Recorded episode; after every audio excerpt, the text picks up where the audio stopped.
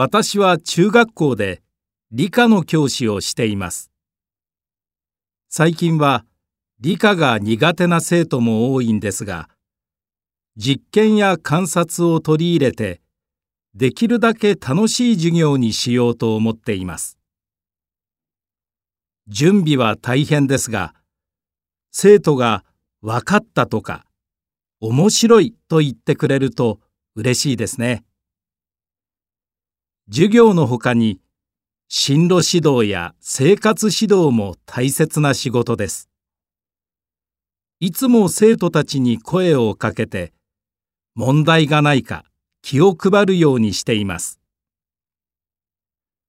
私はサッカー部の顧問もしているので、土日も練習や試合があります。大変なことも多いですが、やりがいのある仕事だと思っています。